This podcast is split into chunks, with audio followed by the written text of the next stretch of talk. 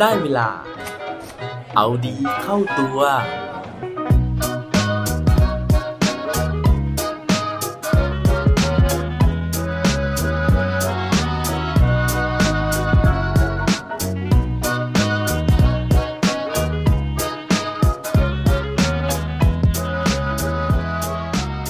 จะเป็นยังไงถ้าเรื่องธรรมดากลายเป็นเรื่องไม่ธรรมดาครับ สวัสดีครับ พบกับผมชัชวานแสงปรีดีกร และรายการเอาดีเข้าตัว รายการที่จะคอยมาหมั่นเติมวิตามินดีดด้วยเรื่องราวแล้วก็แรงบันดาลใจ เพื่อเพิ่มพลัง แล้วก็ภูมิต้านทานในการใช้ชีวิตให้กับพวกเราในทุกๆวัน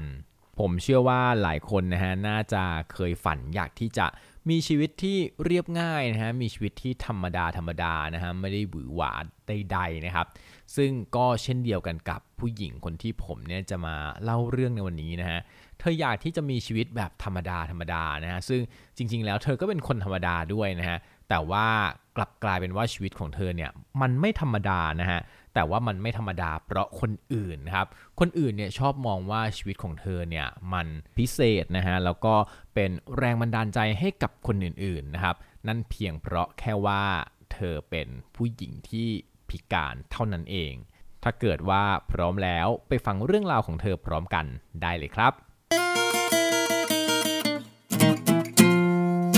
เรื่องราวในวันนี้นะฮะเป็นเรื่องที่ผมเนี่ยได้ไปชมวิดีโอนะฮะจากเว็บไซต์ TED.com นะฮะซึ่งเป็นหนึ่งในการขึ้นพูดนะฮะในรายการ TED Talk นั่นเองนะครับโดยผู้ที่มาพูดในวันนี้นะฮะมีชื่อว่า Stella Young นะครับซึ่งเธอเนี่ยเป็นชาวออสเตรเลียนะฮะแล้วก็ประกอบอาชีพเป็นนักหนังสือพิมพ์นะครับแล้วก็เป็น comedy ด้วย หรือว่าคนที่เป็นนักแสดงตลกพวกแบบ stand-up comedy เลยประมาณนี้นะครับ ทีนี้นะฮะเนื้อหาที่เธอพูดในวันนั้นเนี่ยชื่อหัวข้อเนี่ยน่าสนใจมากนะฮะก็คือว่า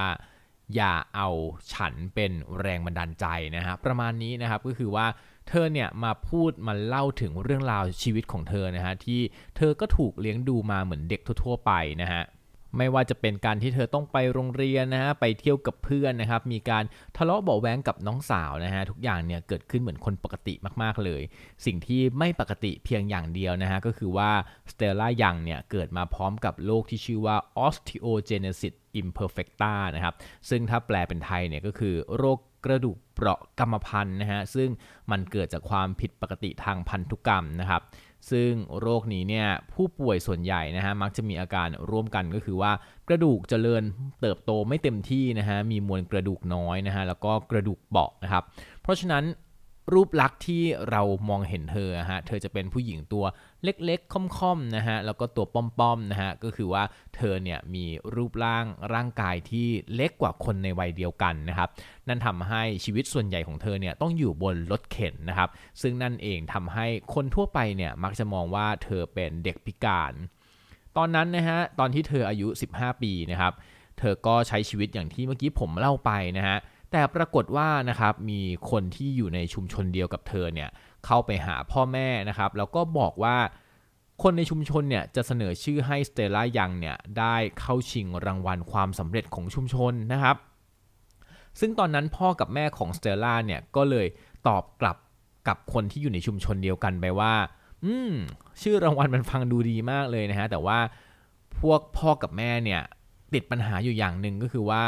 เธอคิดนะฮะว่าลูกของเรานะฮะหรือว่า Stella เนี่ยไม่ได้ประสบความสำเร็จอะไรเลยนะครับซึ่งตอนนั้นเนี่ย Stella นะฮะมารู้ทีหลังเนี่ยเขาก็รู้สึกเหมือนกันนะฮะว่า เธอไม่ได้ทำอะไรสำเร็จเลยจริงๆนะฮะ เธอก็แค่ไปโรงเรียนนะฮะ เธอเรียนหนังสือได้เกรดดีนะครับ เธอช่วยเหลือตัวเองได้นะฮะ แล้วก็ยังช่วยเหลือคนอื่นทำงานง่าย ๆ หลังเลิกเรียนได้ด้วยนะฮะ โดยที่เธอเนี่ยทำงานในร้านทำผมของแม่นะครับ แล้วก็เธอยังใช้เวลามากมายในการดูซีรีส์เรื่องบัฟฟี่นักล่าแวมไพร์ด้วย รวมถึงอีกเรื่องหนึ่งก็คือ Dawson Creek นะฮะ เธอก็เลยคิดนะฮะว่าเออชีวิตของเธอเนี่ยมันไม่ได้ประสบความสำเร็จอะแต่ว่าสิ่งที่คนอื่นเนี่ยพยายามคิดก็คือว่าโอ้โหเธอเป็นเด็กพิการ เพราะฉะนั้นเนี่ยเธอต้องใช้ชีวิตด้วยความยากลำบาก เพราะฉะนั้นสิ่งที่เธอทำแม้ว่ามันจะเป็นความธรรมดา แต่ว่ามันก็กลายเป็นความสำเร็จที่ยิ่งใหญ่นะฮะสเตล่าเนี่ยบอกว่านั่นเป็นความคิดที่คนส่วนใหญ่เนี่ยพพยายามเอาความพิการเนี่ยเข้ามาอยู่ในสูตรสมการของความสำเร็จนะฮะ นั่นก็เลยทำให้ทุกคนนะฮะคิดว่าเออชีวิตของคนพิการเนี่ยมันไม่ธรรมดาแล้วก็มันลำบาก เธอเล่าอีกนะฮะว่า ในตอนที่เธอเนี่ยเคยทำงานเป็นคุณครูนะฮะแล้วก็ไปสอนหนังสือนะครับที่โรงเรียนมัธยมในเมลเบิร์นนะครับตอนนั้นเนี่ยเธอสอนไปได้ประมาณ 20 นาทีแล้วนะครับในคาบวิชากฎหมายของนักเรียนชั้นม .5 นะฮะอยู่ๆก็มีนักเรียนชายคนหนึ่งนะครับยกมือแล้วก็พูดขึ้นมานะฮะว่า คุณครูครับ เมื่อไหร่ที่คุณครูเนี่ยจะเริ่มกล่าวสุนทรพจน์สักทีหนึ่ง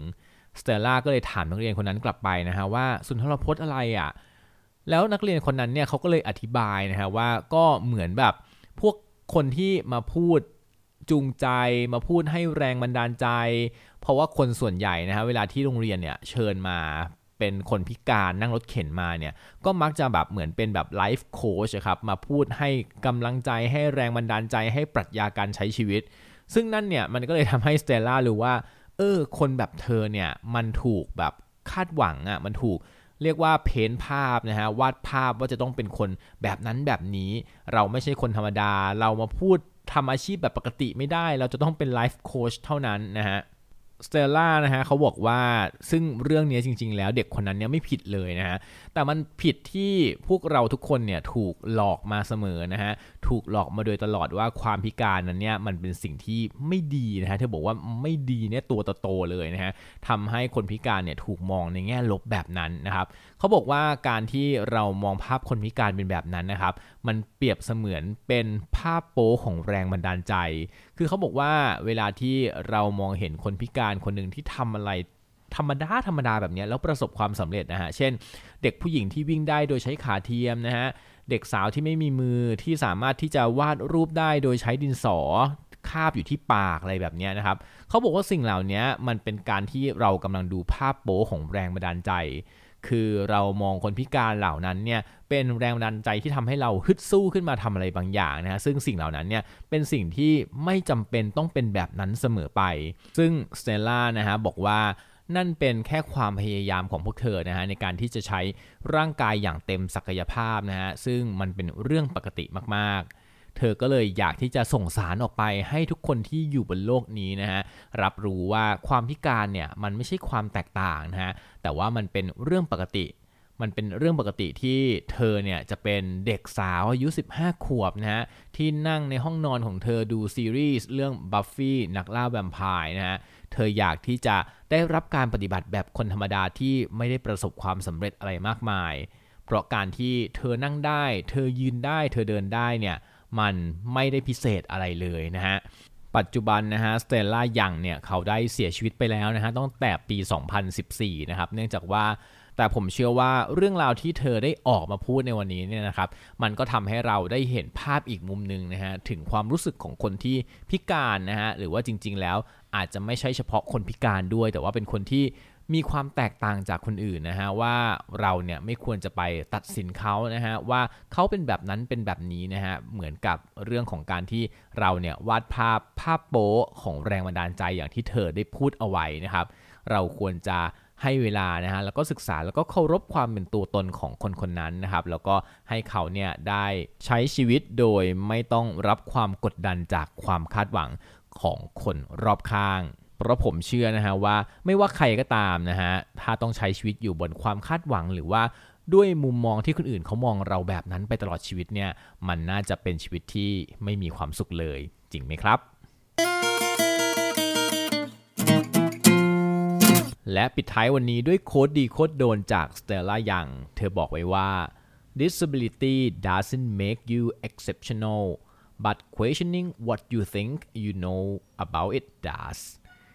ความพิการนะฮะไม่ได้ทำให้คุณเนี่ยกลายเป็นคนพิเศษ แต่ว่าการตั้งคำถามต่อสิ่งที่เรารู้ จะทำให้เรากลายเป็นคนพิเศษครับ อย่าลืมกลับมาเอาดีเข้าตัวกันได้ทุกวันจันทร์พุธศุกร์พร้อมกด subscribe ในทุกช่องทางที่คุณฟัง รวมถึงกดไลค์กดแชร์โดยแบ่งปันเรื่องราวดีๆ ให้กับเพื่อนๆของคุณผ่านทุกช่องทางโซเชียลมีเดียสุดท้ายนี้ขอให้วันนี้เป็นวันดี ของพวกเราทุกคน สวัสดีครับ